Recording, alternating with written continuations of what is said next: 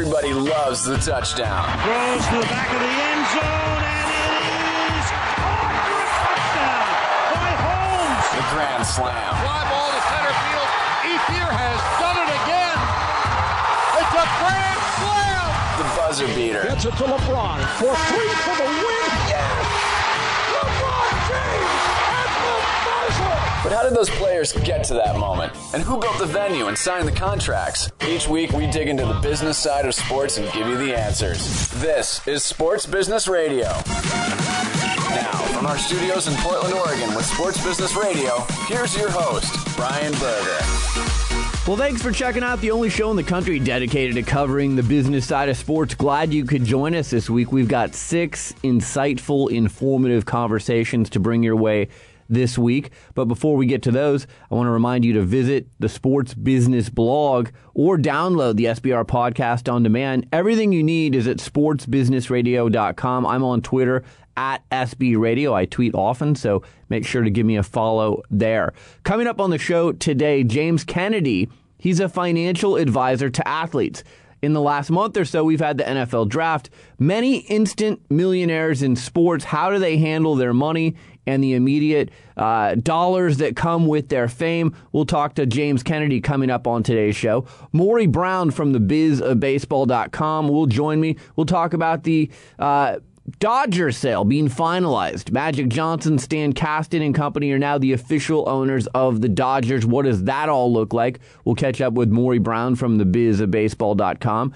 Dr. Carl Kaluza will join us. We'll talk about CTE and head traumas, injuries via sports. Unfortunately, the passing of Junior Seau of the San Diego Chargers, New England Patriots, Miami Dolphins uh, has brought that topic to the forefront. So we will catch up with Dr. Kaluza during the show today.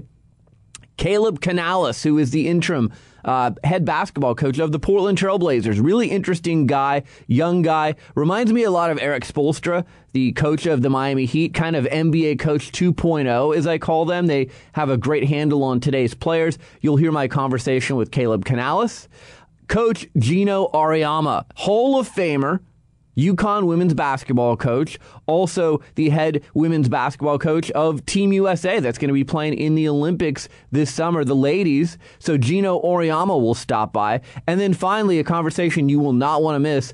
BCS Executive Director Bill Hancock. Lots of changes coming with the BCS. They're headed to a four team playoff format. What will that look like? Why are they moving to this format? You'll learn all those answers in my conversation with Bill Hancock, the Executive Director of the BCS. Lots coming up on today's show. All those interviews ahead. I'm Brian Berger along with Brian Griggs. You're listening to Sports Business Radio. This is Sports Business Radio with Brian Berger.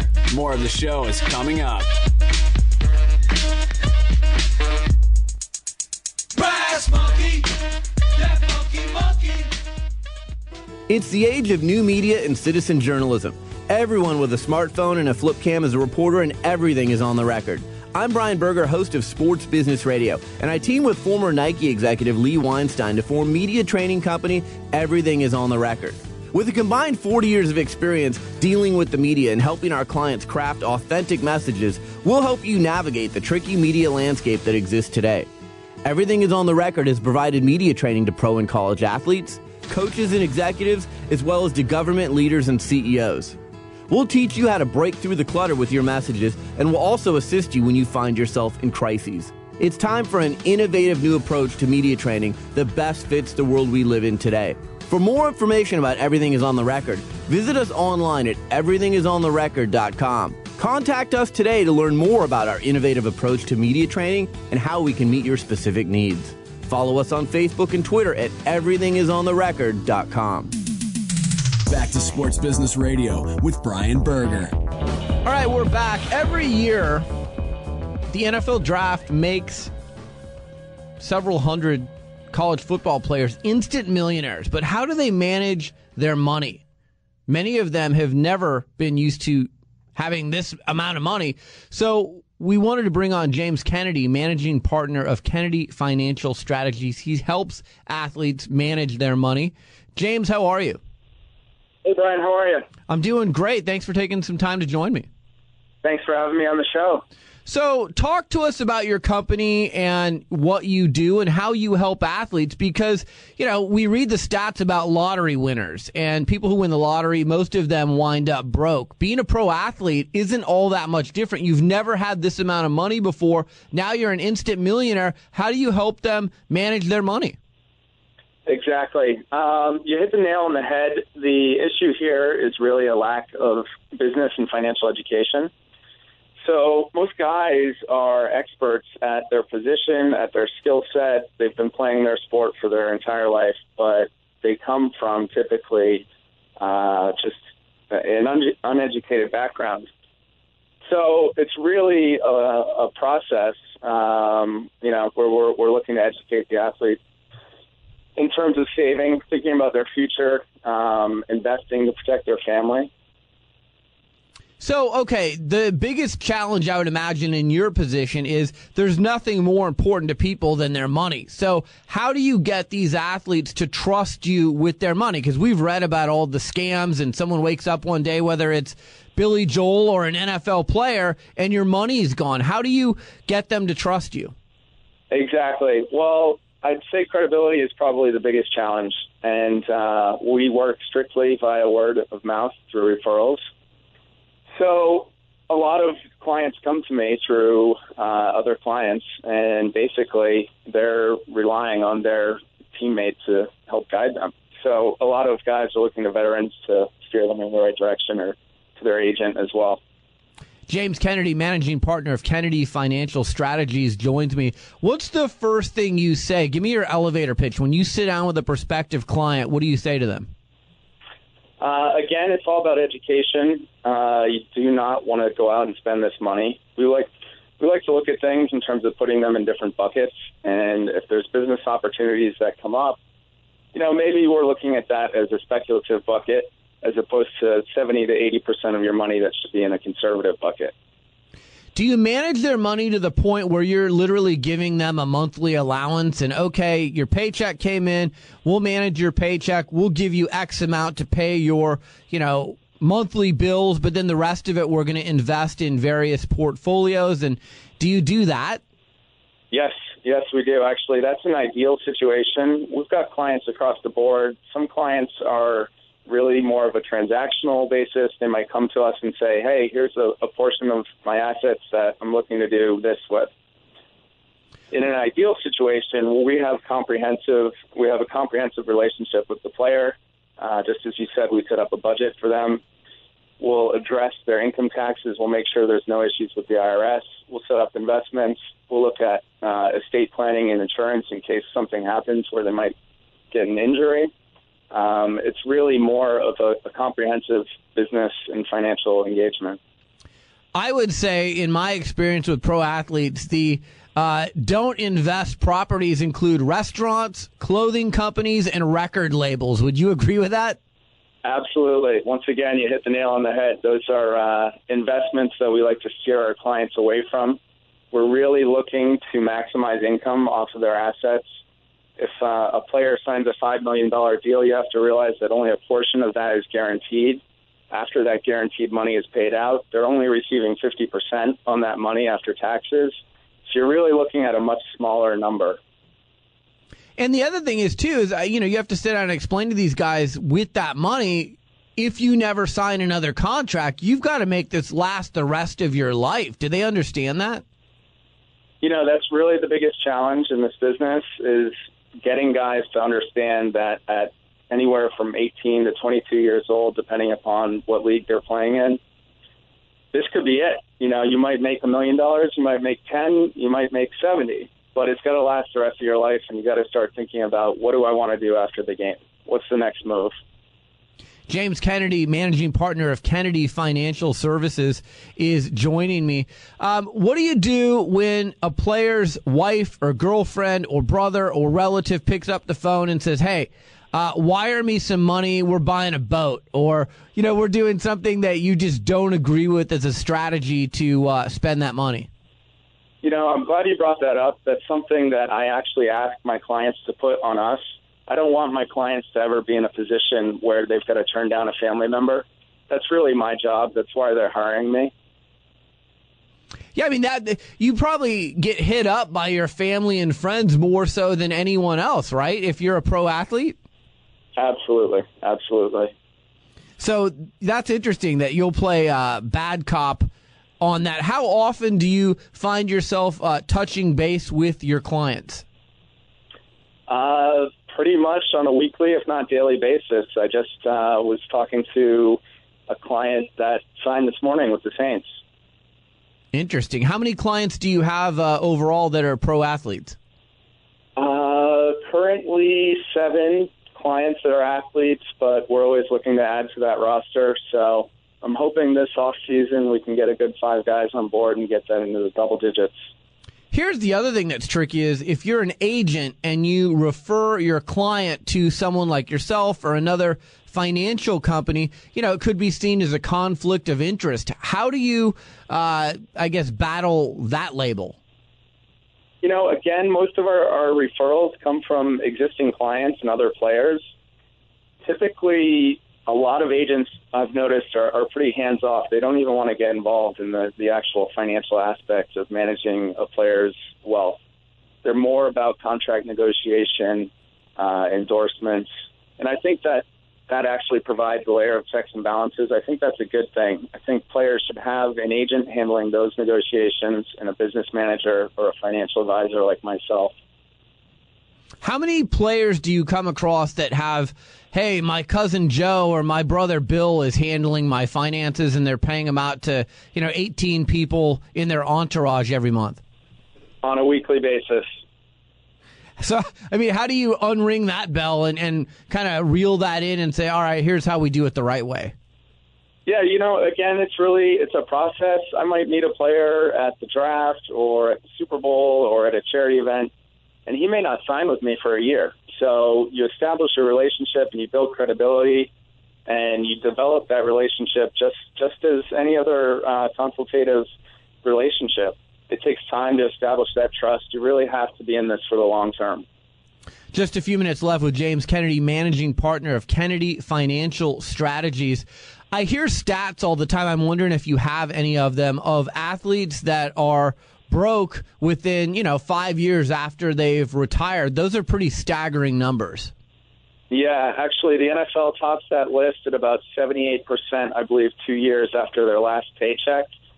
The NBA is not far behind. I think they're in the 60% range.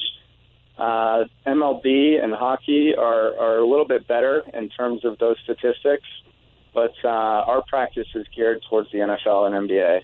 Why are those numbers so high? Again, you've got guys who've come from nothing to getting everything. If you're an 18 year old kid or you know 22 in the case of pro football, being handed a lump sum check, you know, you don't think about taxes. You don't think about what it costs to keep up a multi-million dollar home. You don't think about all of the upkeep and the budgeting that's required, you know, for these large assets. It's interesting. So wanna, uh, pardon me. Go ahead. No, go ahead. I would just say that's such it's interesting stuff because you're right. They don't think about the monthly budgets, especially the amount of money that they're now uh, blessed with having. Exactly, exactly. And they don't realize that even if you've got a couple million dollars in the bank, in reality, you know, you, you may have to live off of that the rest of your life. So you, you may get that signing bonus, but you can't go out and spend it. It's about the future. So I'm sure you have money from your clients invested in, in different things.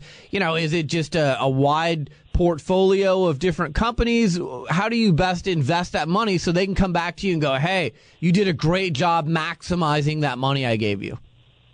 Yeah, we're very conser- conservative from the uh, actual investment angle. We looked at fixed income investments such as bonds and annuities. Um, we're really, again, if a player wants to do something speculative, whether it's investing in their family or friends' enterprise or even just getting more aggressive, we want to make sure that we set up separate buckets so that if something happens to the player, if he gets hurt and this is actually his last deal, he's still going to live off the interest that he's already made throughout the course of his career. So, in an ideal world, basically we want to set up the player where anything can happen to them and they're set for the rest of their life. James, how'd you get into this business? I know I have a lot of uh, younger people listening, students that want to work in the sports business. How'd you get into this? Yeah, ironically, I was a sports management major and uh, took a turn down the business route. Um, I worked with a couple of larger blue chip firms. I was with Merrill Lynch here in Beverly Hills for several years. And uh, three years ago, I made the decision after the financial crisis to strictly work with athletes and pursue that market. That's when I started the company. Interesting. Do you have to go out and do a lot of recruiting, or like you said earlier, is this basically people coming to you uh, with word of mouth recommendations from your current clients? It's a little bit of both. Anybody that's looking to get into the sports industry has got to realize that you need to travel. Uh, it's going to be a lot of face time, especially starting up the company. And, you know, you really can't replace that. That's how you build up the trust. What is your website? And I know you're on Twitter too. Uh, throw those out. Yeah, the Twitter handle is Kennedy James M, and the website is www.kennedyfinancialstrategies.com. Well, James, I appreciate you taking the time. Interesting stuff, and uh, let's have you on the show again.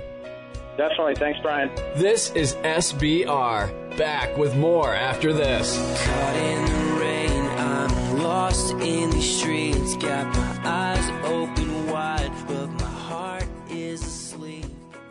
Sports Business Radio talks to the people who call the shots in the world of sports. Brian Berger goes one on one with the biggest names. My guest is David Stern. He's the commissioner of the NBA. It is always a pleasure, Brian. Bill Hancock, he's the executive director of the Bowl Championship Series. I'm happy to be here. Thanks for having me. Dallas Mavericks owner Mark Cuban. Mark, thanks for joining me. My pleasure. My guest is Mickey Loomis. He's the executive vice president and general manager of the world champion New Orleans Saints. Pleasure to be with you guys. Mr. Allen, thanks for joining me. Thank you. My guest is Mark Emmert. He's the president of the NCAA. Oh, happy to join you. My pleasure. My guest is Erik Spoelstra. He's the head coach of the Miami Heat. Brian, appreciate it. Glad to, glad to be on the show. Mr. Nicholas, it's an honor to have you on Sports Business Radio. Thanks for joining us. My pleasure, Brian. Visit sportsbusinessradio.com And subscribe to our free iTunes podcast. Follow us on Facebook and Twitter and stay connected to the business side of sports only with Sports Business Radio. The website is sportsbusinessradio.com. We bring on our friend Maury Brown from the biz of baseball.com. Maury, how are you? Hey, I'm doing great, Brian. How are you? I'm doing well. Thanks for taking a few minutes to join me. Yeah, no problem. So let's talk about the long, drawn out saga of the Los Angeles Dodgers. Finally appears to be over. They've got new ownership. They had a press conference today at Dodger Stadium with Stan Kasten, Magic Johnson, and others. Uh, just from what I've seen so far, Maury, since this deal was announced, it seems like that Dodger franchise is really re energized on and off the field. Well, it has, Brian. I mean, you really, you know, you could you could say that they're just by replacing Frank McCourt, it would be addition by subtraction, but it's really much larger than that. Uh, when you think about this, um, this is really the first ownership since 1997 when News Corp um, purchased the club that they've really had ownership that they could be excited about. And Magic Johnson's going to be the highest placed African American executive in Major League Baseball history right now. Um, and that's, you know, the tie between that and Jackie Robinson is, you know, substantial. So, I mean, it's a big, big deal. I mean, the team is performing exceptionally well on the field right now, even though it's an early season. You know, everything seems to be lining up pretty well. Attendance wise, are the Dodgers up this year over last year? Because I know, you know, last year you had the fan who was beaten in the parking lot on opening night, and then the drama with the McCourts. Dodger attendance was down sharply. Is it spiking back up this year? Yeah, I mean it's coming up, Brian. I mean it it is come up. You know, I won't say substantially, but it's up probably six to seven percent right now, and that's a pretty big deal considering you know the Dodgers have always been a bellwether in terms of of attendance. I mean that has a lot to do with the fact that it's always you know it's pretty sunny in Southern California, and Dodger Stadium is the largest in Major League Baseball at fifty six thousand uh, seating capacity. So yeah, it's up, and that's a great thing. I think fans understood. You know, the McCourt was on the way out. They have something to look forward to, and I mean, once again, it comes back to the the team is performing exceptionally well on the field. So, what happens to Frank McCourt now, and how much does he pocket as he walks away from being the owner of the Dodgers? Well, nobody should feel too bad for Frank McCourt. I mean, you know, you could say he's getting a touch too much here, but maybe more than that. But he's he will come away with more than 1.4 billion dollars after satisfying the money that he owes uh, Jamie McCourt, 131 million dollars. Um, he's going to do substantially well, and he will still be lurking around Dodger Stadium, at least in some capacity. Um, he will be a partner with some of the members of the Magic Johnson Group that will develop the land around Dodger Stadium. It's the largest undeveloped uh, parcel of land in Los Angeles. So he'll still be around, although he'll have absolutely nothing to do with the day to day operations of the Dodgers organization. Wow, that's interesting. And then, you know, I listened to Magic Johnson a little bit today, and we'll have some audio later in the show. But, you know, if there's one guy in Los Angeles who can rally the troops and get the fans excited, get the sponsors excited, knows how to do business, it's it's Magic Johnson. Yeah, I think the best quote that I've heard about this was Vince from Vince Scully, who's a you know fantastic in pretty much every regard. But he had seen Magic Johnson many times at Dodger Stadium, but had never had a chance to talk. And when the agreement was reached to sell the team, Magic called up Scully pretty much, you know, on the day of that it happened. And Scully said, you know, if it's possible, Magic, I can hear your smile through the phone. And this is something, you know, he just has this you know, presence about him in terms of being a winner with the Lakers, in terms of all his entrepreneurial work that he's done in the Los Angeles community. I mean, he's been a fantastic businessman after his life as an NBA player.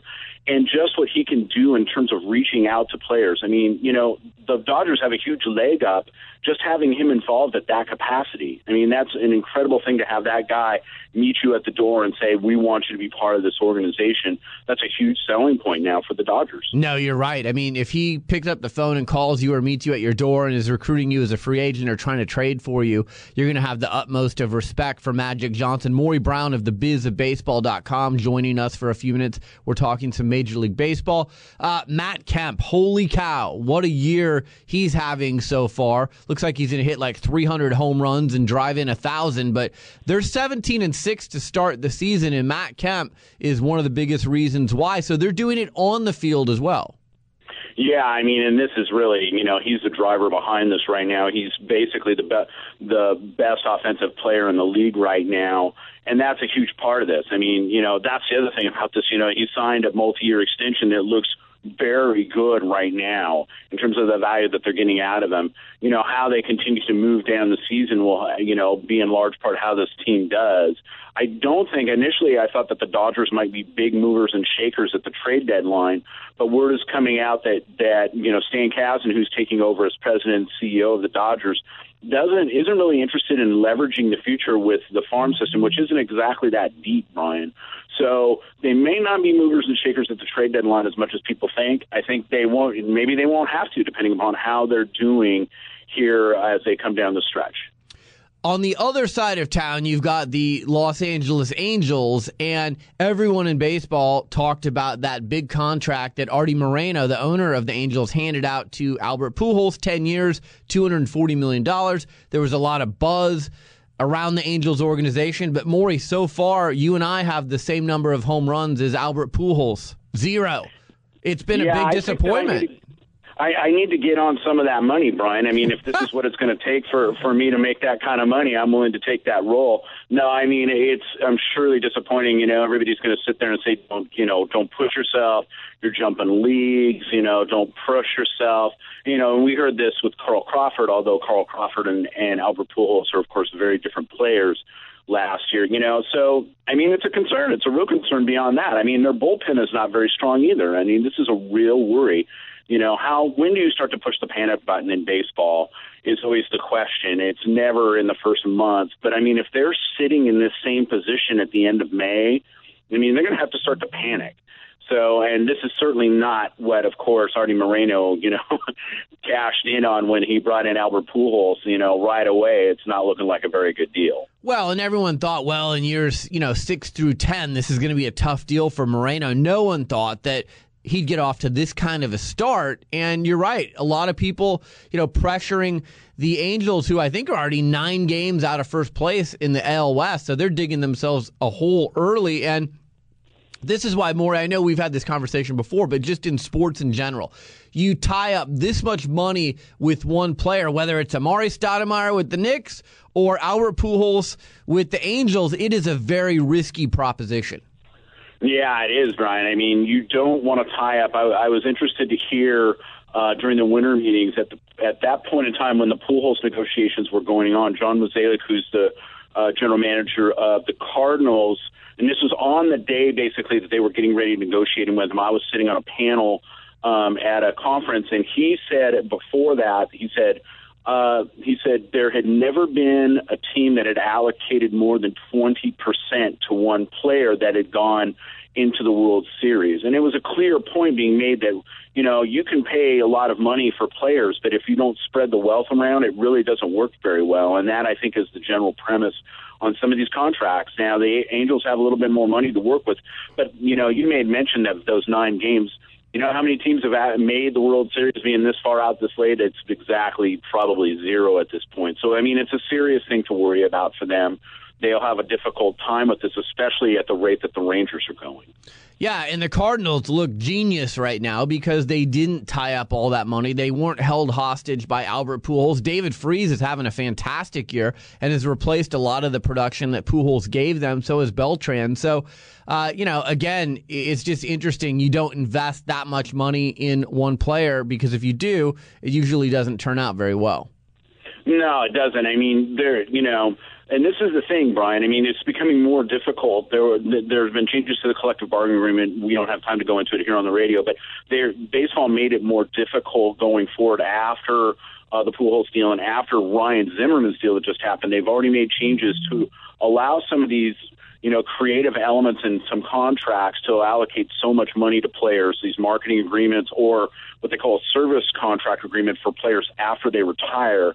They're going to take that away from from agents. So these large dollar deals are all going to have to be basically in their contracts for their playability, not some milestones and whatnot. And that would have affected uh, the Pujols deal and certainly would have affected um, Alex Rodriguez's deal that had happened prior. Maury, I've got to cut you loose, but I appreciate you taking the time to join us, and uh, we'll catch up with you again soon. No problem, Brian. Thanks so much for having me. Thank you. That's Maury Brown with the bizofbaseball.com. Follow him on Twitter. He's a great follow at bizballmaury. Podcast this show and any other past SBR episodes at sportsbusinessradio.com. Back with more SBR after this. I see the way that you look at her, right at her. Hi, this is Brian Berger, host of Sports Business Radio. It's no secret that we're battling a tough economy these days. It's more difficult than ever for companies to position their brand in a unique way and reach their target audience. Sports Business Radio can help you, though. Sports Business Radio is syndicated in markets nationwide. Our popular podcast is regularly rated in the top 100 business news podcasts on iTunes and has listeners around the world. But our radio network and podcast aren't the only places your company will receive exposure when you join our family of sponsors. We'll also give you exposure via sportsbusinessradio.com and at our new Sports Executive Speaker Series events, which feature a conversation with a key decision maker from the world of sports in front of a live audience. And best of all, we can expose your product to the big name guests that appear on our show. We'd love to have you on our team. Please contact me at Brian at sportsbusinessradio.com or at 503 701 2215 if you're interested in becoming a sponsor of Sports Business Radio. This is Sports Business Radio. To give us a better understanding of CTE and head trauma via sports, right now I want to welcome to the show Dr. Carl Kaluza from the Legacy Medical Group here in Lake Oswego. Doctor, how are you? I'm doing great, Brian. Thanks for having me on. Yeah, no problem. First of all, you're a friend of Dr. Desai, so that's a, a good thing right off the bat. Yeah, he's a good guy. He's a good friend to have. So, explain to our audience what CTE is because we've heard this in the news for so long, but a lot of people don't understand what CTE is. Yeah, it's first described in boxers as early as the 1920s, where repetitive head trauma basically leads to progressive brain atrophy, where the brain loses nerve volume and gets smaller and less functional over time. So, okay, how does that impact? I've read that there could be mood swings, there's Alzheimer's like symptoms. What are some of the symptoms when this happens? Well, it varies significantly from person to person. Uh, there are personality changes that occur. Um, you can see memory loss. You can see symptoms of mood disorders. People become anxious or depressed, or sometimes um, just apathetic, where they really don't want to do much. Um, people have trouble sleeping. Uh, it can affect um, overall function of the person. It also affects relationships a lot because personality changes. Uh, for instance, uh, if this is your spouse and you're used to their brain working a certain way for their entire life and that changes significantly, you're not really married to the exact same person anymore. So, from what I understand about CTE, it can't be diagnosed until after a person is dead. So, how do you, you know, while they're living, how do you diagnose the fact that they've got something going on, they need some help, and maybe you can get them back to normal? Or after you've got this, can you ever return to quote unquote normal? I think if you have uh, full blown diagnosed CTE, you're probably never returning to normal. The the milk has been spilled at that point already. So the main emphasis is on trying to prevent the brain trauma that leads to the CTE. So okay, you know, I know you don't work for the NFL, but they wear helmets and they've got padding in them and how do you prevent it if you're playing sports like pro football or college football, or even if you're a boxer, an MMA fighter, is it one of those things where if you get into that sport, you've got to understand that's the risk you're assuming, or is there something that can be done to prevent that head trauma that leads to CTE? It's interesting that uh, helmet technology has improved significantly, where you're getting more force impact absorption as a result of the improved helmet technology and the air bladders and the chin straps are better. That also allows the helmet to be used more effectively as a weapon. And so I played lacrosse in college, and I knew if I could plant the forehead of my helmet underneath the chin of the opposing player and get their head to snap back, that I would induce a massive garage sale inducing hit where basically their feet come off the ground, their eyes roll back in their head, and they may or may not be conscious anymore when they hit the ground. And the um, helmet allows you to do that in ways that you can't do in rugby, for instance, because you don't get to use your head as as as much of a weapon as you do if you have a helmet on.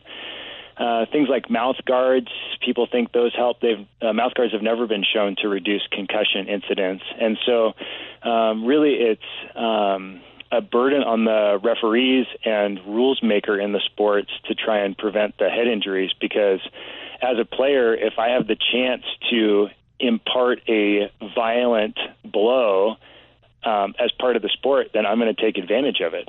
First of all, I'm glad I never played lacrosse against you.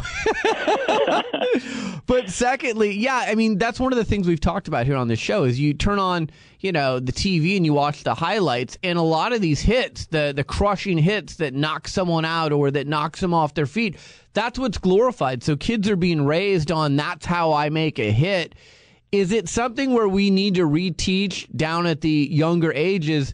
This is how you make a clean hit. Let's eliminate helmet to helmet contact, and maybe you reduce some of these injuries.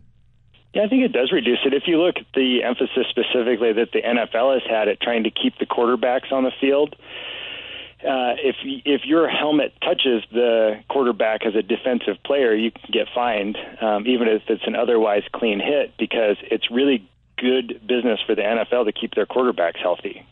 Um, so I think there are rules changes that can help. Um, as far as a grassroots effort, you know, I have parents ask me, "Oh, should I let my um, son play football because of these head injuries and concussions, and it's dangerous?"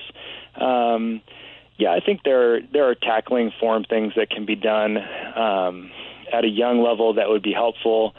It really doesn't change the fact that football is a violent sport, and one of the things that makes it both player and fan appreciated is the violence associated with the sport. So you really have to remove the violence to get rid of the injuries. Dr. Carl Kaluza of Legacy Medical Group in Lake Oswego is joining me as my guest. We've heard a lot of people talk about that the NFL needs to provide players who are retired with mental health benefits. If you were seeing someone who's retired, they tell you they've got some things going on. Like, how are you helping them post career with their mental health? Forget about their physical health for a minute. Well, I, I consider mental health to be a part of overall health, so I don't really differentiate it in my brain when I'm thinking about it. And um, the the brain is what controls all of the bodily functions, and so mental health is of paramount importance. And people that have had a lot of head traumas um, can suffer in ways that are somewhat unique. And um, football play, playing professionally, it's it's hard on the body. You know, if you look at people that have played professionally, they tend to die younger. They tend to get knee replacements young. They tend to have problems with post brain trauma issues uh, of mood in the brain and sleep and overall happiness. And I think that uh, having people be aware of that on the front end, kind of like what exactly am I signing up for, and is this worth it, um, is part of that issue. And then um, on the tail end, when when the damage is done, it's a matter of um, trying to regulate sleep. There are medications that help. There are biofeedback things that help. Counseling can help. And um, most of all, being aware that it's a potential problem, so that the players are talking about it to their physicians, and the physicians are asking the players, "Hey, you know, is this something that you might be suffering with?" With depression, I know you know that's been something that's been mentioned as part of this. How do you deal with that? I mean, is it again going in and talking to a counselor or a therapist? Is there medication that can help you? But both of those help. Um, in depression in general, counseling helps about half of people, medication helps about half of people. If you combine the two, you get about 75%. And one of the post head trauma recommendations is that people avoid significant exertional exercise or basically rest their brain and their bodies. When you take a finely tuned athlete that's used to getting their daily dose of athletic endorphins and remove that, it's very common for people to develop depressive symptoms and sleep disorders as a result. And so this is actually a relatively common problem where people can't sleep or become depressed after a head trauma, and it's uh, a lot of different factors that lead up to that. A few years ago, I had the pleasure of having dinner with Muhammad Ali, but I got to tell you, it, it, was a sad dinner for me because it was the end of the day. Uh, his medications had worn off. He was having a hard time eating soup, and you know, he was just really struggling. And it's not the Muhammad Ali that I had seen in video. And but if you box or you know you play hockey or football or anything like that, this is what can happen. Parkinson's is another uh, you know something that can happen to you. How many times do you see uh, things like Parkinson's or Alzheimer's in former athletes? I see Parkinson's rarely. Uh, so Muhammad Ali is a, a very public example of that and a famous one. But the um, early onset dementia or Alzheimer's is a lot more common than the Parkinson's is, and that's something I see more commonly in athletes that have sustained a lot of head trauma. And you know, any any sport where there's repetitive blows to the head basically put you at risk. So you're looking at football, hockey, Australian rules football, um, soccer uh, with headers. Um, you know, over and over and over again put you at risk. The, the collisions that occur head-to-head contact in soccer um, the speed that's generated on the ice in hockey probably puts hockey players at higher risk. Um, the difference there is with the hockey players, it's hard to tell because their brains weren't quite right to begin with. Uh, it's a little harder to figure out how much of a deficit they have. Last question for you. In the NFL, you know, they've put more strict rules into place about getting back out on the field. You know, it used to be, hey, you convince your trainer and you're back out there. Now they take your helmet away. You've got to go through some tests. Uh, they maybe keep you out the rest of the game. Is that enough, or do they need to do more to be safe with the players before they allow them back out on the field? There have been a lot of changes recently, right? The the, the idea of same day return to play is basically gone. Uh, in general, people are out for a week or longer now.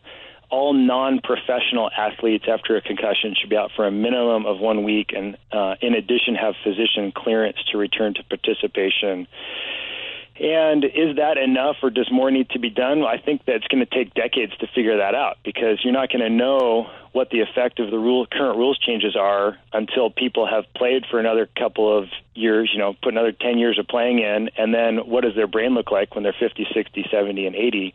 And so I can't answer that question now. It's going to have to be ongoing data collection to figure that out. One more thing for the weekend warrior, you know, I play pickup basketball. If you get hit in the head and you think, well, gosh, I just don't feel right, what are some signs that you've got a concussion or a mild concussion and maybe need to go see your doctor? Common signs are headache, confusion, nausea, difficulty concentrating, uh, impaired function around extra stimulus of bright lights or loud sounds are bothering you. And um, all of those are signs of a concussion. There, there are more above and beyond that as well. And if you think you might have a concussion, uh, you should be resting your brain and seeking the advice of your physician. Dr. Carl Kaluza of the Legacy Medical Group in Lake Oswego, thank you so much for taking the time. I'd love to have you on again in the future. No, thanks. My pleasure. Stay in the know at sportsbusinessradio.com. Podcasts, blogs, and more. SBR will be right back.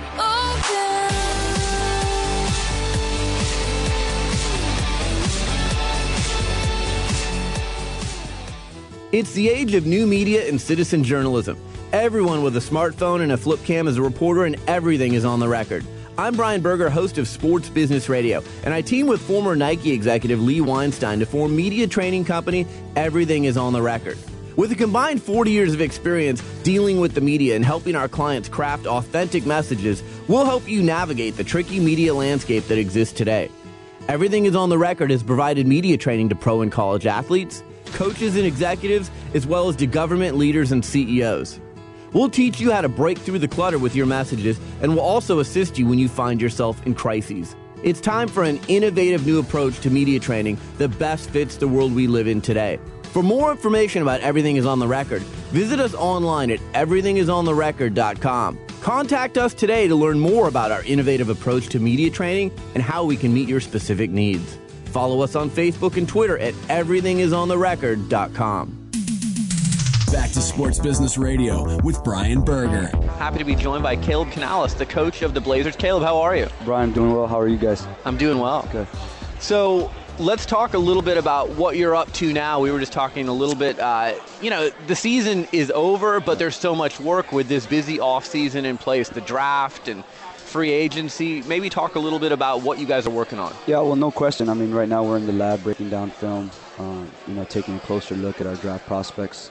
Uh, for this upcoming draft, uh, you know, taking a look at, like you mentioned, some free agents. So it's uh, it's a lot of film work and a lot of film study right now. And I imagine you and Chad and the whole team are, are getting together and, and having those conversations. And then maybe talk about how do you come up with the strategy for the actual draft? All right, it's draft night, and have you you watch video and you maybe eliminate some guys and you hone in on other guys and you go in with your big board, I imagine, like we always hear about. I've never been in the draft room, but the big board and who's on the board, how does that process work? Well, you have to give Chad and his staff a lot of credit. You know, they've done a marvelous job to prepare us for past drafts and for this upcoming draft. And like you mentioned, you know, we have big boards like all the teams do, and you just got to be ready uh, for any scenario possible out there, you know. And uh, I know Chad and staff are working on that as we speak. Uh, you just got to be prepared. You got to be ready because you don't know what can happen on draft night. We've seen a lot of uh, different scenarios, uh, you know, come over the years, and you know they're going to be ready, and we're going to be prepared for it. Your interaction with Paul Allen, he comes to a lot of the games.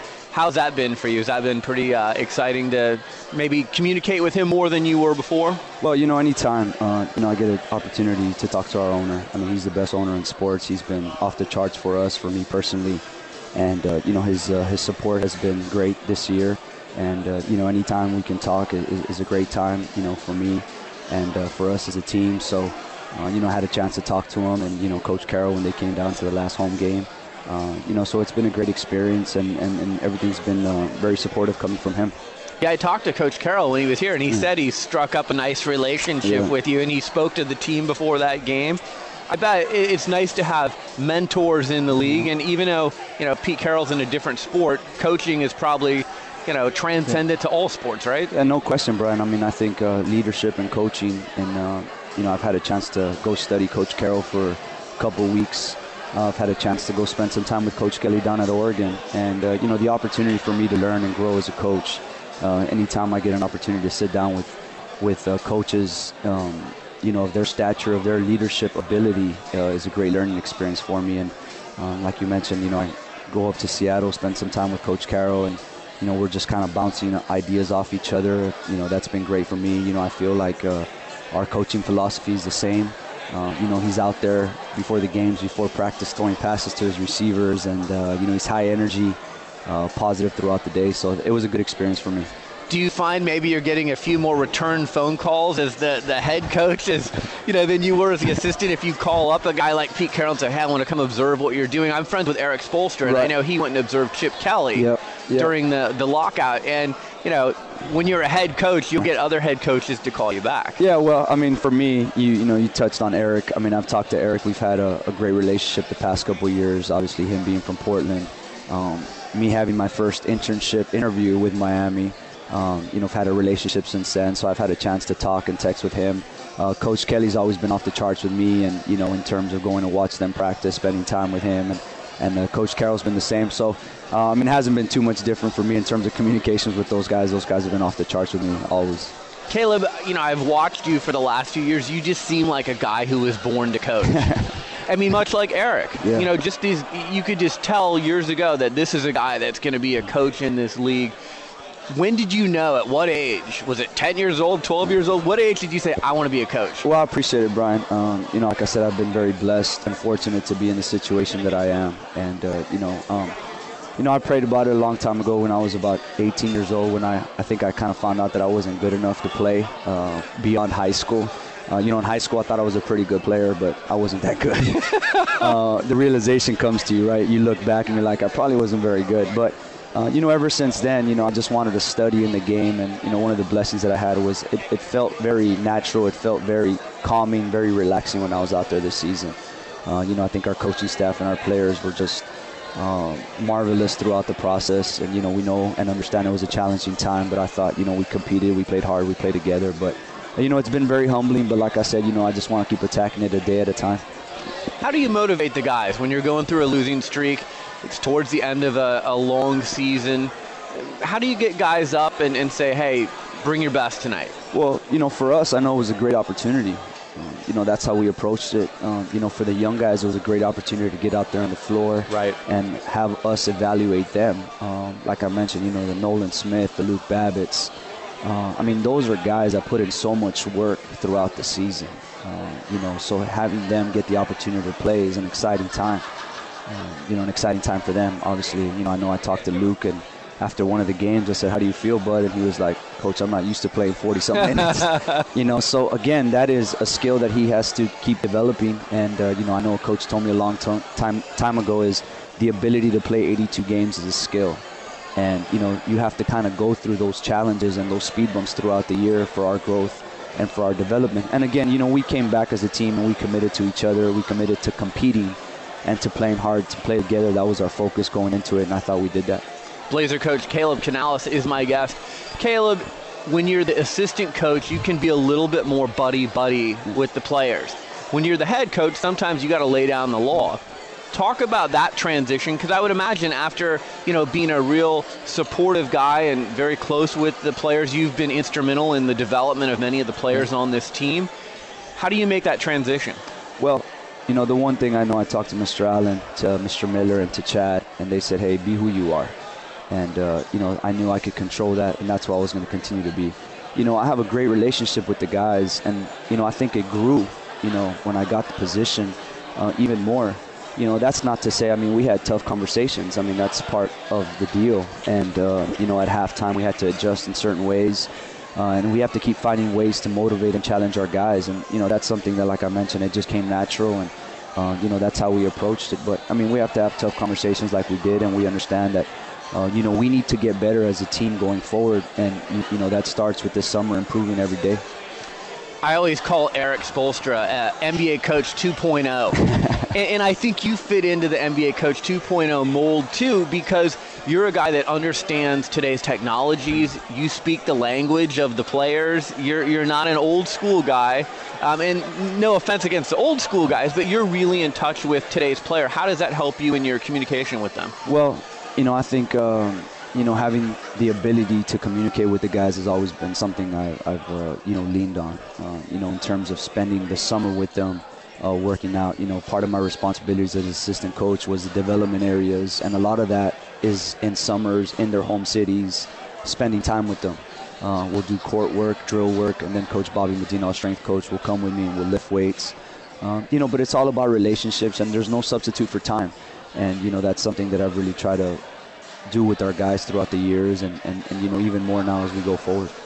How many guys are you seeing that come into the NBA because there's a lot of one and done players these days that come in and are just really raw and they need that development work and maybe you know sometimes you shake your head and you're like wow you know I see the upside of this player but we got a long way to go between here and, and them reaching their potential Well, I think every player is different. You know, for example, um, you know, watching Kyrie Irving play this year, um, you know, he's a pretty good player. Right. You know, and he's going to be a player for a long time. You know, I don't know exactly how many games he played at Duke last season, but, um, you know, you look at him and, and, and, and you know, you could see, uh, especially, I think we played him early at the Rose Garden this season, and you kind of saw the game kind of be, it was slowing down for him already. And, you know, I think every young player is different coming into the league. Um, you know, the things I do know is that they need to get game-winning habits and have a game-winning routine, and sometimes that takes time.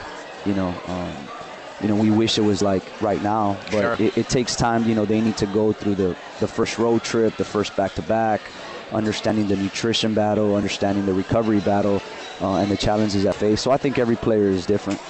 LaMarcus is a guy I think of season before last when it was like that Dallas game. There was just like a, a switch that flipped, and instead of being a jump shooter, instead of being a guy that played on the perimeter, he went inside. He brought intensity every night, and we've seen it ever since then. What do you use to flip that switch? Because that's exactly what happened with LaMarcus. Well, you know, LaMarcus is our all-star, and he understands, um, you know, what he needs to bring to us every single night. And I thought he did a great job of it um, here, especially coming down the stretch. Um, you know, we want to continue to put him in good positions to succeed. You know, we know we're going to post him up anywhere between 20 to 25 times a game. Um, you know, but sometimes he gets beat up down there, you know, and, and, and we need to do, and I need to do, continue to do a better job of moving him around where offensively, uh, you know, he's going to demand a double team. So anytime he can com- command a double team, you know, we know somebody's going to be open. We got to keep sharing the ball. We got to keep making the extra pass. Uh, we got to be ready to shoot on catch. And, you know, that's something that LaMarcus continues to grow and to develop and to get better. And that's exciting not only for us, but for me, watching his development over the years that, um, you know, the sky's the limit and he's going to continue. I felt every year he's kind of brought something new to the table the following year. Uh, and that goes back to him, his work ethic throughout the summer.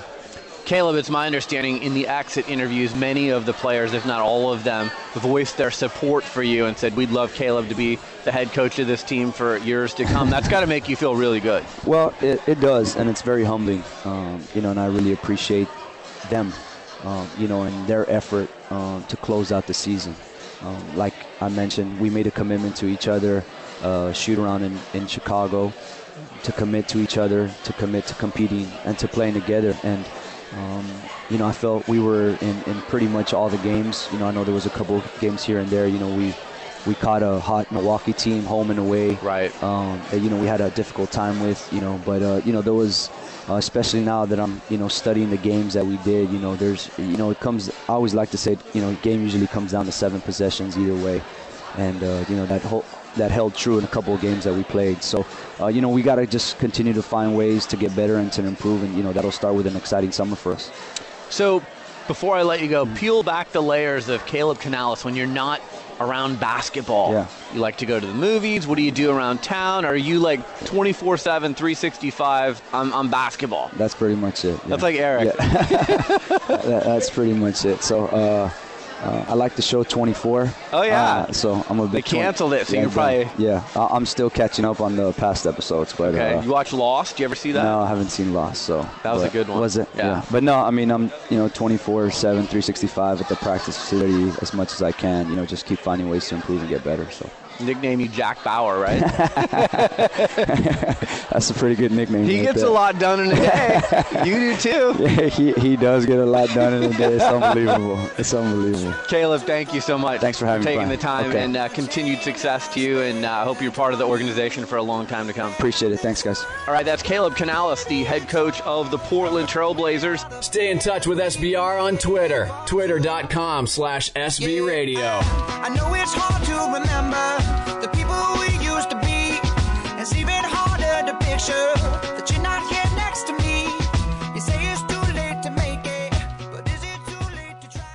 Sports Business Radio talks to the people who call the shots in the world of sports. Brian Berger goes one on one with the biggest names. My guest is David Stern. He's the commissioner of the NBA. It is always a pleasure, Brian. Bill Hancock, he's the executive director of the Bowl Championship Series. I'm happy to be here. Thanks for having me. Dallas Mavericks owner Mark Cuban. Mark, thanks for joining me. My pleasure. My guest is Mickey Loomis. He's the executive vice president and general manager of the world champion New Orleans Saints. Pleasure to be with you guys. Mr. Allen, thanks for joining me. Thank you. My guest is Mark Emmert. He's the president of the NCAA. Oh, happy to join you. My pleasure. My guest is Erik Spoelstra. He's the head coach of the Miami Heat. Brian, appreciate it. Glad to, glad to be on the show. Mr. Nicholas, it's an honor to have you on Sports Business Radio. Thanks for joining us. My pleasure, Brian. Visit sportsbusinessradio.com. And subscribe to our free iTunes podcast. Follow us on Facebook and Twitter and stay connected to the business side of sports only with Sports Business Radio. The website is sportsbusinessradio.com. Well, joining me right now on the show, an iconic basketball coach, Geno Auriemma, the UConn women's basketball coach. He's also coaching Team USA for the ladies. Gino, how are you? Doing great. How you guys doing? We're doing well. Thanks so much for taking the time to join me. Uh, talk about win number 800 this season. You got that. What kind of emotions went through your mind when you got that milestone?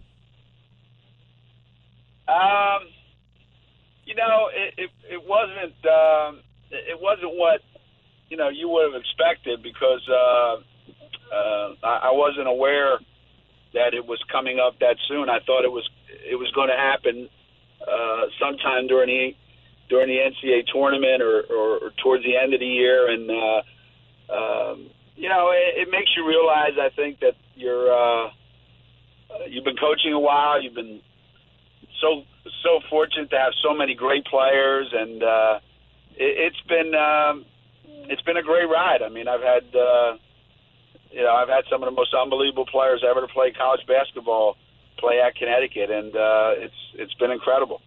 Yeah, you've won seven national championships at UConn. You've been the coach of the year six times. Obviously, you're a Hall of Famer. What else is there left for you to do before you hang them up one day?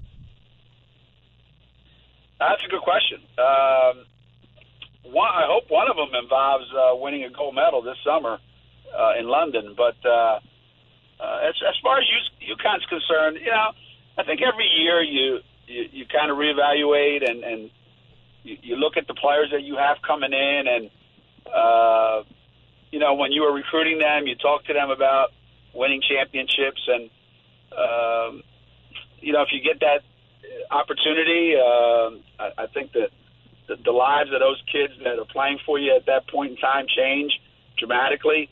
Um, so as long as I, you know, as long as I keep getting the right kind of kids and and enjoy the, watching them win championships, I, you know, I, I keep getting a kick out of it. I think when that feeling is gone, then it's time to stop.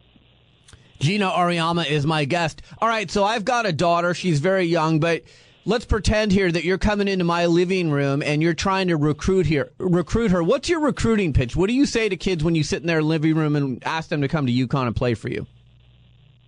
well, it depends how good they are. Uh, well, you wouldn't be meeting with them if they weren't good, right?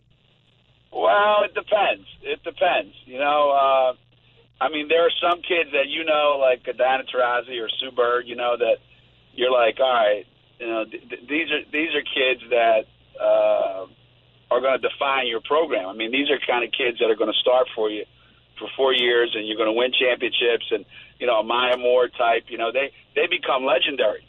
You know, so if you're talking to a kid like that, uh, you know, for us, it's a it's a simple message. It's uh, hey, look, you know, you have a chance to be one of the best players in the country, maybe the player of the year in the country. Who knows? Um, and if, if if that's important to you, and if winning championships is important to you, uh, that's what we do for a living. You know, uh, it's not for everybody. You know, not everybody can succeed here in Connecticut. But if you think you got it in you, and you think you're tough enough, and you think you're good enough, then this is the best place for you to find out. So you almost uh, you hit them with uh, "Are you ready for the challenge?" as much as anything, right? Well, yeah. I mean, think about it. What are they going to do for us? I mean, what are they going to do here that we haven't already done? Right. You know, so it, it's not like you know, uh, you know, uh, if I'm Paul Westhead at the at, at the University of Oregon and I'm trying to build a program and I'm trying to entice kids to come that want, hey, look, we can win the Pac-10 championship, we can go to the Final Four. You know, it's it's all fresh, it's new, and boom, boom, boom, boom. You know, we're recruiting kids that if if they come here and we go to the Final Four and we win a national championship and we're undefeated, everybody in the state of Connecticut is going to go, yeah, so what? They've done that a bunch of times. Um, so you've got to get kids that are personally motivated because of what they want to get out of it. You know, the challenge that they have of, I want to play against the best players in the country. I want to play in the best program. I want to challenge myself to see whether I can, you know, add to the legacy that's been at UConn, which is almost impossible to do. So, um, you know, it's like playing shortstop or playing center field for the New York Yankees. You know, it, no matter what you do, it's been done before. Yeah, that's a tough spot. So, Geno, this is the 40 year anniversary of Title IX. What's the state of not only women's college basketball but women's sports in general? I'm see I'm sure you've seen so much change over your tenure at UConn. Yeah, it it certainly has changed the complexion of uh, of sports all over America on uh, high school campuses, college campuses. Um, you know, you look at the pros. I think Title IX made it uh, possible for an awful lot of uh, young kids growing up that said, you know, hey, why can't I? Why can't I be like my brother? You know, like why can't I go to college, get a scholarship, play, you know, play a sport just like my brother does? Um, and I think Title IX gave kids the opportunity to do that. And uh, unfortunately, with that came uh, schools dropping men's sports uh, as a mean as a way to uh, stay in, in compliance with having to have X number of women on scholarships and uh, also all the rules and regulations that were added uh, to make sure that people complied with it have in some ways hurt men's sports, which is unfortunate. So uh, the continuing challenge is how do we keep even more uh, opportunities for women to pursue their their their dream just like their brother can, and and at the same time, how do we keep administrators from cutting off men's sports as an excuse to get rid of them? Um, so there's still a lot of challenges out there, but compared to where we were in 1972 when I graduated from high school, um, well, it's like uh, your black rotary phone and whatever you're carrying in your pocket now.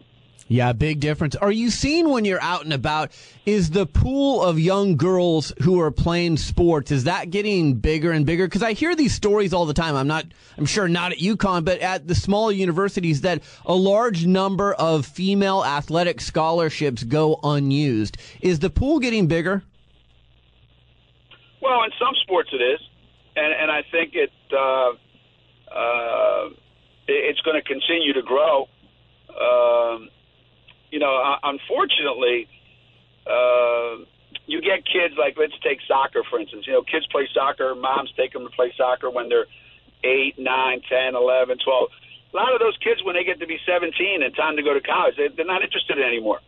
Um, you know, so for every one of those situations that you have, though, you've got uh, kids that want to play lacrosse in college, and, and schools maybe don't have uh, en- enough programs that kids want to play in. You know, they still stick with the traditional uh, softball, volleyball, uh, you know, track and field, swimming, but uh, anymore now, you know, it's um, uh, it's other sports that uh, that you're going to have to provide. And having said that, the, the, there's a lot of truth to the fact that uh, colleges are being mandated to have X number of college sports for women and X number of athletes, women athletes, when in reality that might not always be possible at every school. So uh, you're not completely wrong on that on that point. Believe me.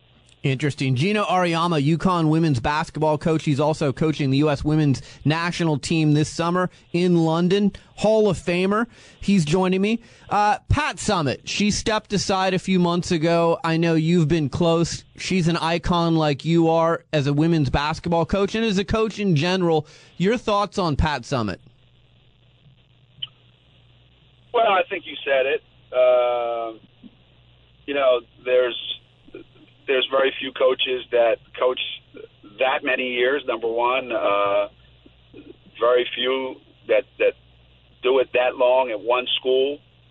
Uh, certainly, no one has done it better, uh, won more games, uh, had the impact that that she's had on on not just the players that she's coached, but a lot of coaches that are coaching and the game itself. So, uh, you know, you go through life, and there's there's certain uh, there's certain people when you mention their sport, uh, they're the first name that pops up in your mind. Uh, you know, whether it's uh, you know Vince Lombardi in football or John Wooden in basketball or, or you know Dean Smith in college basketball. Uh, you know, you, you you hear names and you automatically think of what they've done, how long they've done it, how well they've done it.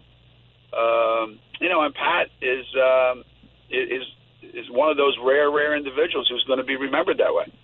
Yeah, quite a legacy that she leaves behind. And it sounds like she's still going to be involved with the program in, in some capacity. But have you had a chance to have a, a private conversation with her since her announcement? Uh, I, I did speak.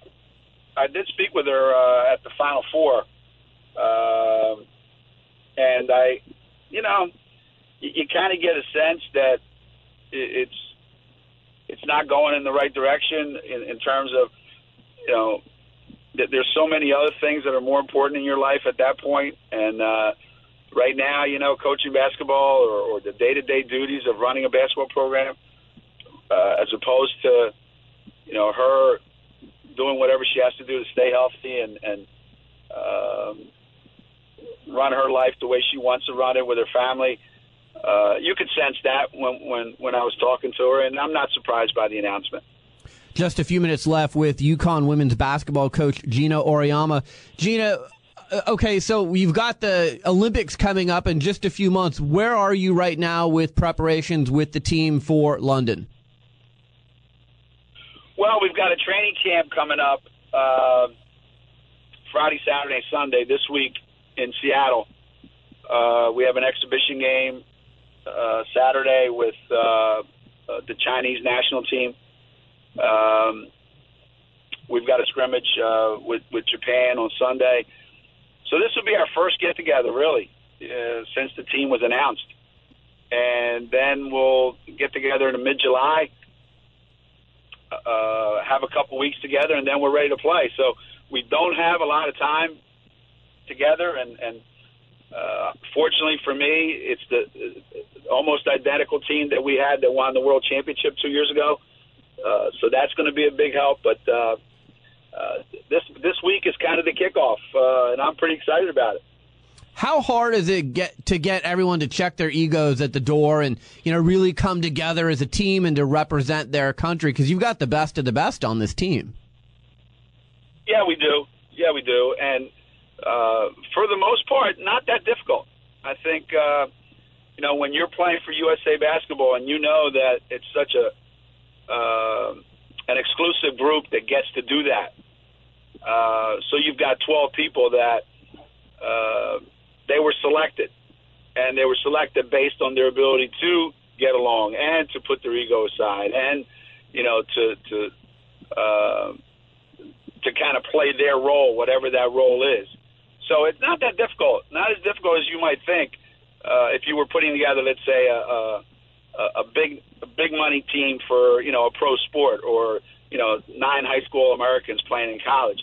This is not that difficult, uh, and especially with the women because they they have a pretty good understanding um, because they play on the same teams a lot of times overseas.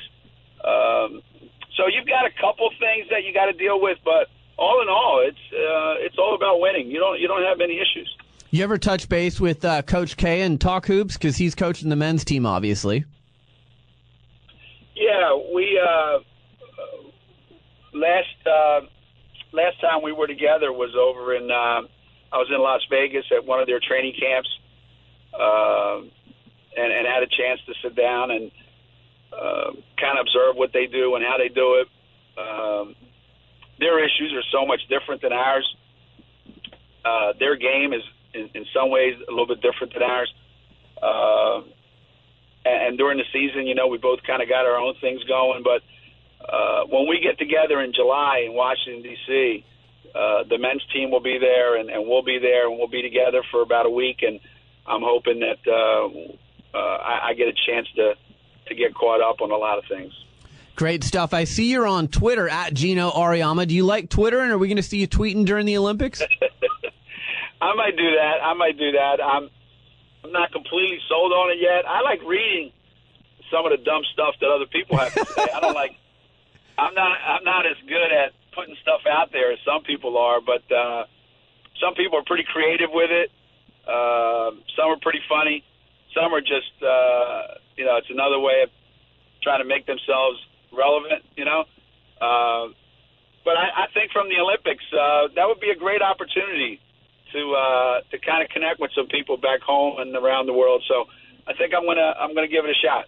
That's great. I mean, I think one of the things about Twitter is people love to see the the inside access, the behind the scenes stuff, and obviously you're living and breathing that. So, uh, you know, any pictures or any insight that you can tweet out, I'm sure people would appreciate it. All right, so you've got the game coming up on Saturday, May 12th, 7:30 at Key Arena up in Seattle. You're playing the Chinese women's national team people should uh, come out and see that. And then you said you're scrimmaging Japan on Sunday. Best of luck to you. I really appreciate you taking the time to join me and uh, go get the gold medal. Well, thanks for having me. It's always uh, uh, it's always great for me to get an opportunity to talk basketball and and uh, uh, you know, especially in that part of the country where we've not been to very often. Uh, you know, and, and uh, uh, I, I'm. Uh, I- I'm really excited about it. I can't wait for this weekend. Geno, best of luck, and uh, we'll catch up with you soon. Thanks again. Thank you. This is Sports Business Radio with Brian Berger. More of the show is coming up.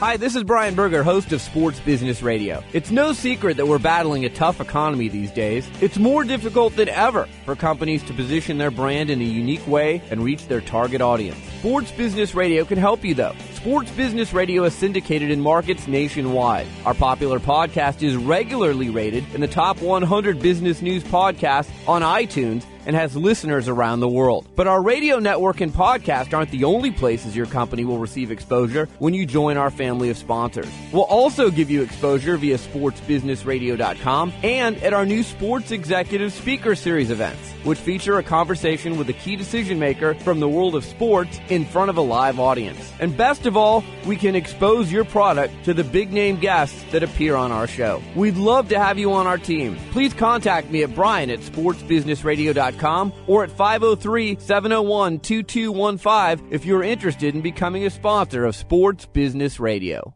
This is Sports Business Radio. All right, we're back. There's probably not a more controversial system in all of sports than the BCS. And the man who is atop of that system joins me now, Bill Hancock, the executive director of the BCS. Bill, how are you? Hey, Brian, I'm fine. Thanks for having me on. Yeah, thanks for making the time. It's good to catch up with you again. Before we get started, I mean, you're a guy who has run 15 marathons. You've ridden your bike across the U.S. twice. Do you have any rides or runs coming up? You know, I, I ride or run every day. I love being outdoors. Uh, don't miss a day, even in the snow or hot weather. Uh, I'm dreaming of hiking the Appalachian Trail.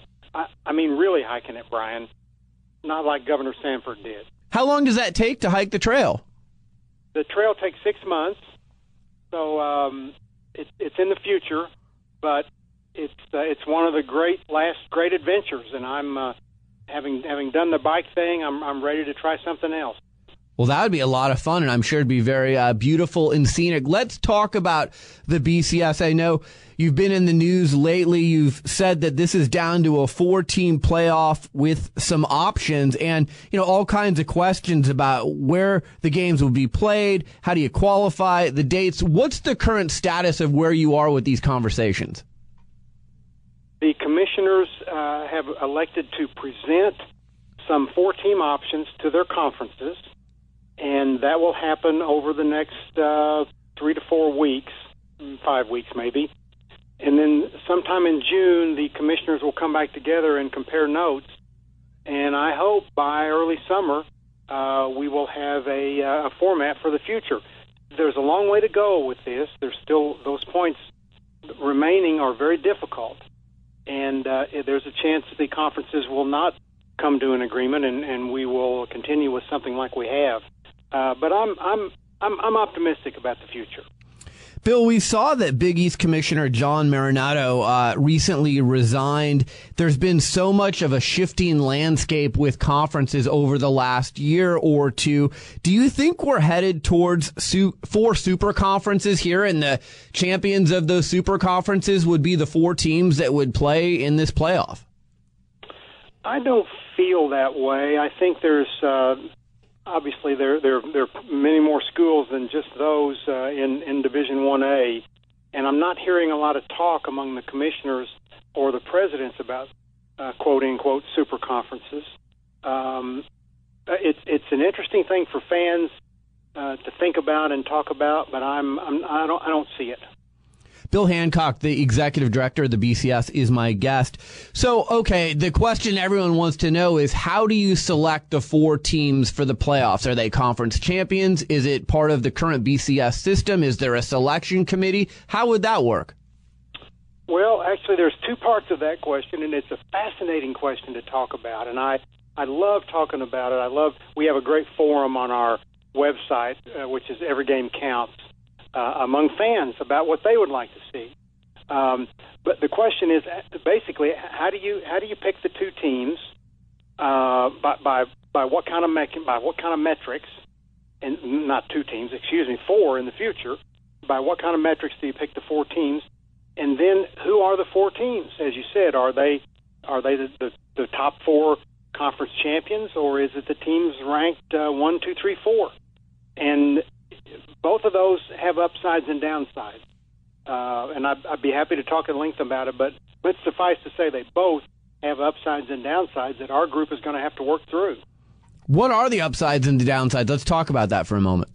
Okay, well, well, obviously, if, if it's a matter of a selection committee versus um, something like we have now, a combination of metrics and human polls, um, the many people think the selection committee uh, it certainly works in basketball, and as you know, I worked with the tournament for 16 years, and so I was in that meeting room helping select the teams for 16 years, and I saw it work. I, I know it works, but is it harder? Would it be more difficult to select two or four football teams for a football tournament uh, than it is to select 34 at-large teams for basketball? I think it probably would be uh, and certainly much more contentious. Um, but on the other hand, a committee can make human judgments um, on the spur of the moment that that uh, is more difficult in a different situation. You know, on in, in, on behalf of what we have, we have 171 human beings voting, and then their votes are tempered, leavened by uh, the six uh, data analysis so you've got a nice blend of art and science. And I suspect, in, even if you have a committee, that there will be some kind of attempt to made to maintain a balance between uh, the art and the science, like we have now. It's a fascinating question, and when I talk to people about it on airplanes and and in, in stores when they find out what I do, it's about 50-50, with people insisting that a committee would be better, and then the other 50% saying, "Oh my goodness, no, you can't have a committee." yeah. Bill Hancock, the executive director of the BCS, is my guest. Bill, uh, one of our Facebook listeners, uh, Brian, wants to know if the BCS goes to a four team playoff, as is rumored, will the existing bowl still be used as exhibition games for the teams that do not make the playoffs? How would that work? you know, one of the great things I enjoy about talking to you is having those Facebook questions. Uh, so, so I want to thank Brian for submitting that one. Uh, it, it, remain, it remains to be seen. Uh, that's another issue that has to be decided in the matter of where the, the, the three games would be played, the two semifinals and the championship game. Uh, again, there's upsides and downsides to that. Uh, they could be played on campus, which would guarantee a great atmosphere, but a significant advantage for the home team. Um, and and maybe would not have the pageantry that we have in in, in a bowl situation now. Uh, and of course, everybody in our group wants to maintain the bowl tradition and the bowl experience for the athletes. Uh, everybody understands what what an important part of college football that is. Um, so, a lot of decisions are left. One, one about a tournament is that I know a lot of people have thought about it is, but would fans go to successive games in different parts of the country? In other words, Nebraska, let's just say, would 20,000 Nebraska fans go to Miami for a semifinals game? And then if they win, would they pack up and go to Pasadena, say, for a championship game the next week? That remains to be seen. Well, with the NCAA tournament for basketball, I mean, I think you've seen that there are schools that travel well and there are schools that don't travel so well. So it's kind of a hit and miss thing, isn't it? I mean, but most of the elite football schools generally travel pretty well, don't they? Yeah, most of the top ones do, but there's never been a circumstance where they had to go two weeks in a row on such short notice. Um, in, in basketball, you're right. That people, it is hit and miss in basketball, but the number of tickets is so much less. I think for first round game in basketball, I think each team got 250 tickets. Well, here we would be hoping that the schools would buy 15 to 20,000. So it's a significant difference. So obviously, ticket sales are a big part of this equation here because the last thing you want to do is stage a game and then have a venue that's not completely sold out, right? One of the magical things about our championship game is that the, sta- the stadium is full to, to overflowing every year, and that so many fans, 99% of the fans in the stadium, care about one team or another and so we don't want to lose that. Um, and I, that that'll be an important consideration about where, where the semifinals are. Can we maintain that kind of atmosphere uh, two weeks in a row? And I I tend to think we can, but nobody knows for sure. So, Bill, I was going to ask you why not a 16 team or an 8 team playoff? And it sounds like you've kind of already answered that. You're thinking, can we fill a venue two weekends in a row? If you add an 8 team or a 16 team playoff, now you're looking at three or four weekends in a row. And it sounds like everyone thinks that that's probably not a, a likely scenario. Yeah, you're right on, Brian. That, that's, that's what's happened. Uh, our group has decided uh, not to pursue 8 or 16 team tournaments um, and and the, the travel is, is a big part of it, as well as uh, t- nobody in our group wants to take away from the regular season. You know, we have the most compelling and the most meaningful regular season in sports, and the commissioners are convinced that a four-team tournament would not detract from the regular season. But any more than that, and you start taking away. Um, certainly, it happened in the sport that I love, basketball uh, you know, March is terrific, but December, January, February maybe aren't quite as strong because I think a lot of the energy has uh, has gone into March and away from the regular season in basketball, and we we can't afford for that to happen to us in football. Bill Hancock, the executive director of the BCS, is my guest. Bill, how much does the expiration of the TV contract in 2014 have to do with the time frame of getting this all figured out? Because, you know, I would imagine your TV partners are going to want to know the direction of uh, the BCS in the future. Yes, it's very important. Actually, we do this exercise every four years uh, in preparation for the next TV contract.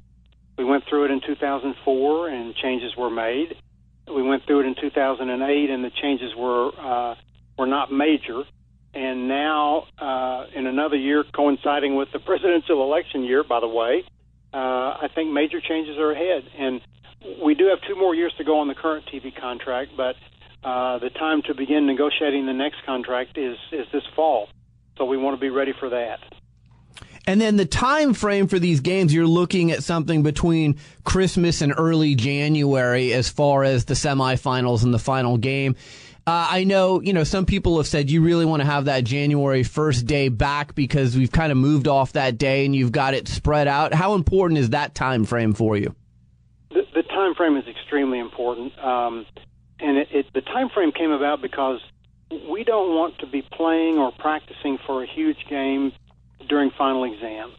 And because there's 120 schools a part of our event, um, somebody has exams all the way up until like December 21st. So we basically have settled on a calendar from somewhere around December 27, 28 through January 8, 9. And uh, we'd like to provide as much time in between the semifinals and the championship game as we can for the teams to prepare and and let their bruises heal, and of course also for the for the fans to be able to go online and, and buy their airline tickets for the next site. So you're probably looking at like two weeks in between games, kind of like the conference championships and the Super Bowl in the NFL. Yeah, I don't know if we can make two weeks. Maybe ten days might be the best we can do. Uh, that's the thinking right now is somewhere between seven and ten days. Bill, what do you have to say to the critics out there? You know, I, have read the book Death to the BCS, and in there they talk about the NFL, they don't farm out their most lucrative product, which is their postseason. And the NCAA does that with Division One football. Do you think, are there any conversations about changing things that radically, or is the BCS here to stay for the long term? Well, first of all, I read the book too, and there there were many mistakes in the book, and uh, and they conveniently did not talk to many people who uh, they didn't talk to me, for example, or or, or any commissioners that I know of. Um, but but nonetheless, the bowl uh, system has been around for a long time, and it's paid great benefits for college student athletes for many years. And I I, I guess the book was advocating doing away with the bowls. And uh, I just think um, most of us, I certainly, and and the majority of the folks involved in administering the game want to keep the bowls. So, in other words, the BCS is here to stay for a while. So here's another question. You've got, we had two teams. Now we're talking about a four team playoff. And, and I like that for the record.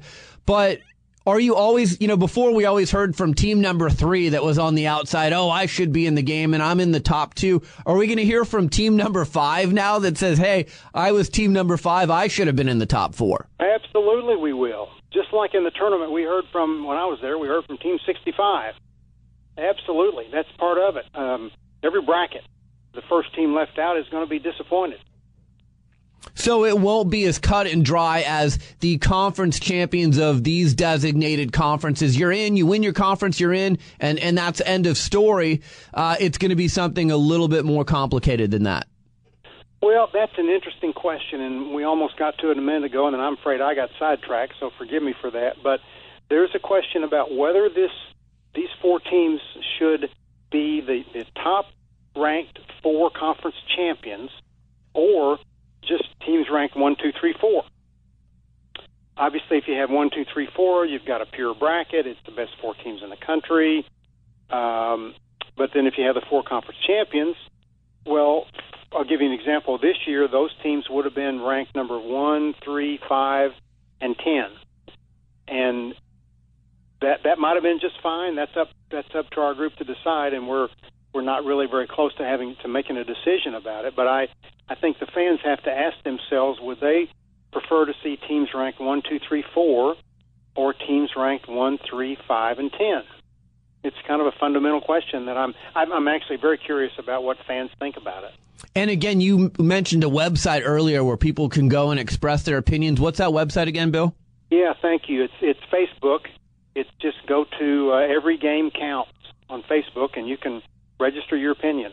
Every game counts. And before I let you go, again, the time frame for making a decision on this four team playoff, you said we're what, five or six weeks out, and you ideally want to have this done uh, summertime? Yep, by early summer. I hope to, we hope to have it done. All right. Well, Bill Hancock, the executive director of the BCS, thank you so much for taking the time to join me. Best of luck with uh, the decisions that you make. I know it's a controversial system. Some people love it, some people hate it, but uh, I know you're working hard, and uh, we'll catch up with you again sometime soon. Thank you very much, Brian. Take care. This is SBR. Back with more after this. Seems like yesterday, but it was long ago. It's the age of new media and citizen journalism. Everyone with a smartphone and a flip cam is a reporter, and everything is on the record. I'm Brian Berger, host of Sports Business Radio, and I team with former Nike executive Lee Weinstein to form media training company Everything is on the Record. With a combined 40 years of experience dealing with the media and helping our clients craft authentic messages, we'll help you navigate the tricky media landscape that exists today. Everything is on the record has provided media training to pro and college athletes, coaches and executives, as well as to government leaders and CEOs. We'll teach you how to break through the clutter with your messages, and we'll also assist you when you find yourself in crises. It's time for an innovative new approach to media training that best fits the world we live in today. For more information about Everything is on the Record, visit us online at everythingisontherecord.com. Contact us today to learn more about our innovative approach to media training and how we can meet your specific needs. Follow us on Facebook and Twitter at everythingisontherecord.com. This is Sports Business Radio. All right, we're back. Lots of thank yous on a packed show this week. James Kennedy, Maury Brown, Dr. Carl Kaluza, Kaleb Canales, the head basketball coach of the Portland Trailblazers, Coach Geno Auriemma, the head basketball coach at UConn for the ladies. He's going to be coaching the U.S. women's team in the Olympics this summer. And Bill Hancock, the executive director of the BCS. A podcast reminder you can catch our show on demand via podcast every week. Click on the iTunes icon on the front page of sportsbusinessradio.com to have our show podcast downloaded to your iTunes every week. We'd love it if you post a review of our podcast. Of course, I'm on Twitter at SB Radio. want to thank our show staff. Brian Griggs, Josh Blank, Jared Melzer, Doug Zanger, and Max Waterman. I also want to remind you we're still looking for sponsors. If you want to be a partner of this show, I heard from some good companies this week when I put that put that out there on the uh, last podcast. We'll make it very affordable for you. We have some really unique ways to integrate you in with our different platforms, including this podcast. So if you're interested, Brian at sportsbusinessradio.com, Brian at sportsbusinessradio.com, and that's with an I, B R I A N. Again, follow me on Twitter at SB Radio. We go out with some Beastie Boys in honor of the passing of MCA. I remember the Beastie Boys growing up, they were great. For Brian Griggs, I'm Brian Berger. Have a great week, and we'll talk to you soon right here on Sports Business Radio.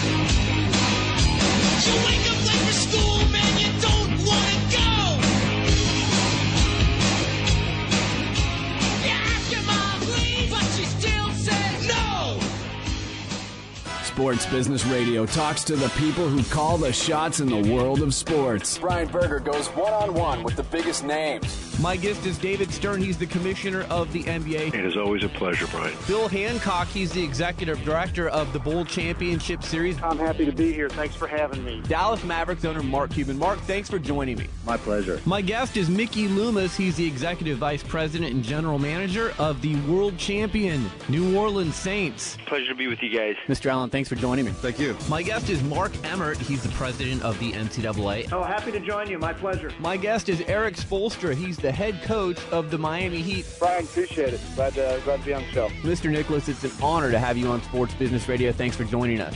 My pleasure, Brian. Visit sportsbusinessradio.com And subscribe to our free iTunes podcast. Follow us on Facebook and Twitter and stay connected to the business side of sports only with Sports Business Radio.